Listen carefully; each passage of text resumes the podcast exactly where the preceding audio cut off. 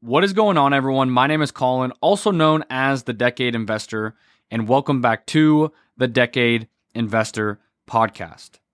Now, I'm going to say something that might irk some people, might cause people to think this guy, Decade Investor Kolin, has no idea about investing because of this statement.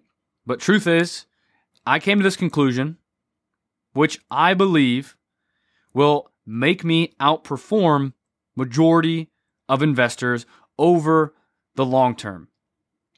I'm going to say this I am okay not beating the market. I'm going to say that again. I am okay not beating the market. I just got back from a conversation with a friend of mine at a coffee shop, and he is a financial advisor. And we were just talking about psychology of people, talking about money and investing. And we were talking about how he's 26, I'm 25. How most young people, their entire goal with their money and with their investing money is trying to beat the market. Oh, it is so easy to beat the market. I'm just going to go beat the market. Why would I want to invest in the boring S&P when I can just go beat the market? It's so easy. And then I go to Twitter or my X account and literally that is what a lot of people think. I recently posted a video on on X where Dave Ramsey, which that's a whole different episode where I'm going to talk about my thoughts on Dave Ramsey, but he was claiming in a video, it is not really hard to beat the S&P. Those are Dave's words. He says it is not really hard to beat the S&P. So I posted that video and I asked my followers if they agree or disagree. And I'm just going to say a few of the responses I saw. I got a lot of responses. Some were saying, super easy. I have smoked it every year for the last 15 years. I asked him to show his portfolio. He wouldn't do it. Another person said, I have enough investable income that investing $15,000 a month in the S&P 500 is more than enough to be comfortable. I don't need higher returns. I'm not playing life for a high score. Another person said, if it were easy, every fund manager would be Warren Buffett. Someone else says, it is insanely easy to beat the S&P. The easiest way is to find out what the top Dow stocks are and buy those. When I say best, I mean the 5-year chart should have a 200% return. Someone else said disagree. 90% of fund managers or advisors can't consistently do it. So basically through over 100 responses, there's a big range. Some people saying it's insanely easy, other people saying it's insanely hard. So, what did I do? I ran a poll. I posted a poll and I just flat out said, "Do you believe that you will beat the S&P 500 over the long term?" Over the long term. See, I'm going to pause right here and say this. So many people will say, "Yeah, it's insanely easy to beat the S&P." Sure. Can you beat it in 1 year? Yes. Can you beat it for 5 straight years? Probably, potentially.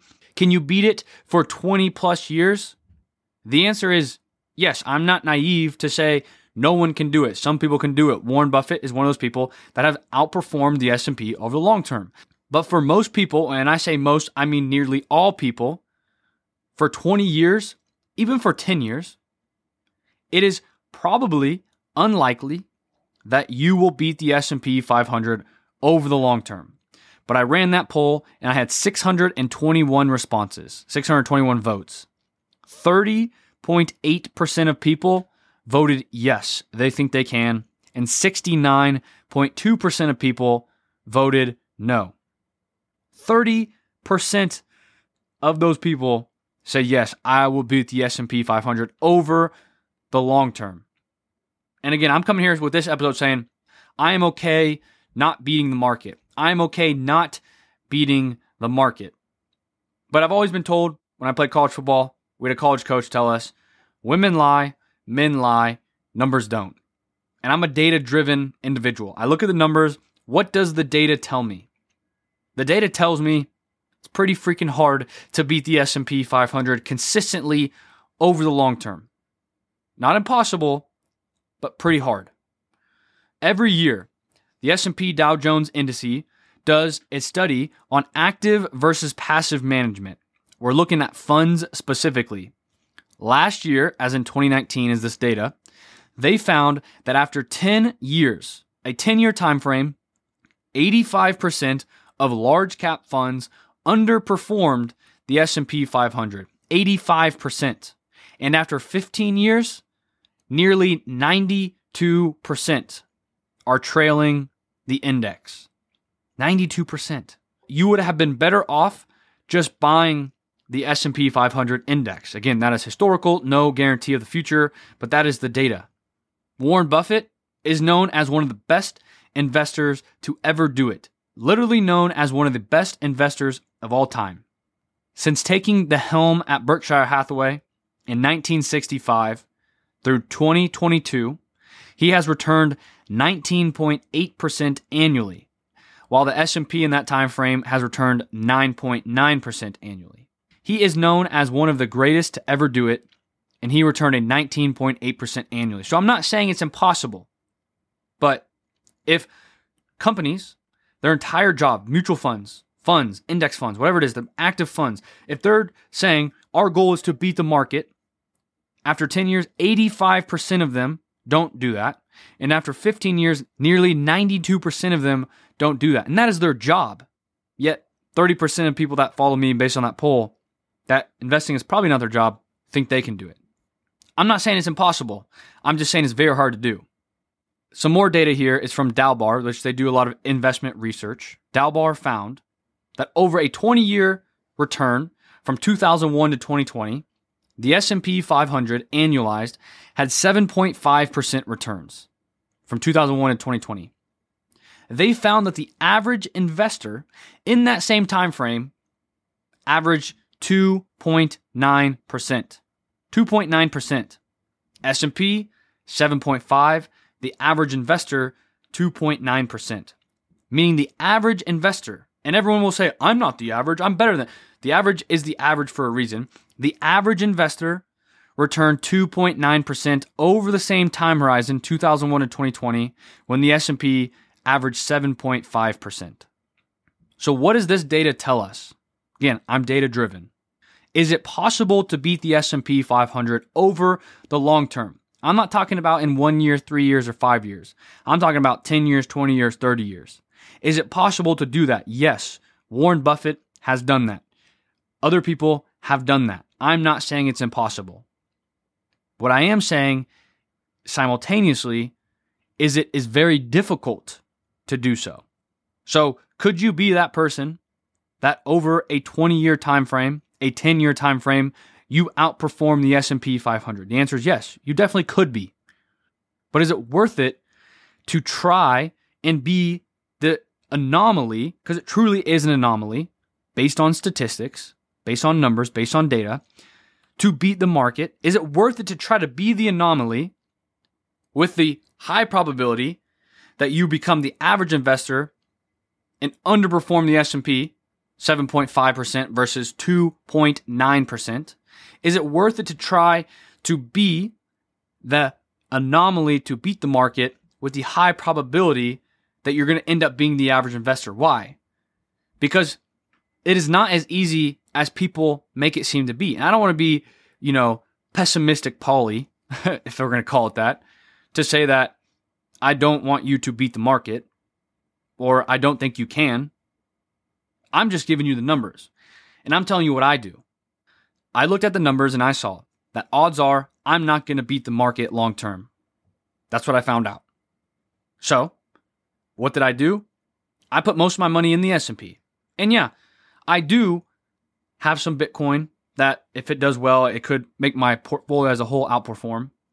But I'm okay getting the quote unquote boring 10, 8, 11% on average based on the S&P. I'm okay getting that.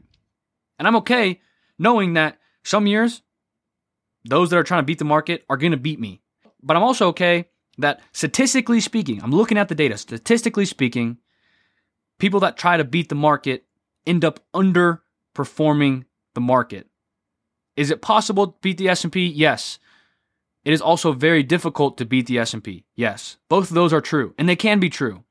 All I'm saying is that if you don't want to spend all day trying to look at stocks and try to find these undervalued companies that could be the ones that outperform the market, it is okay to just put it in the market, S&P or some broad market fund and settle for a quote unquote boring 8%. Right? Again, no guarantee in that. I'm just saying based on history. That's what the market has done, S&P.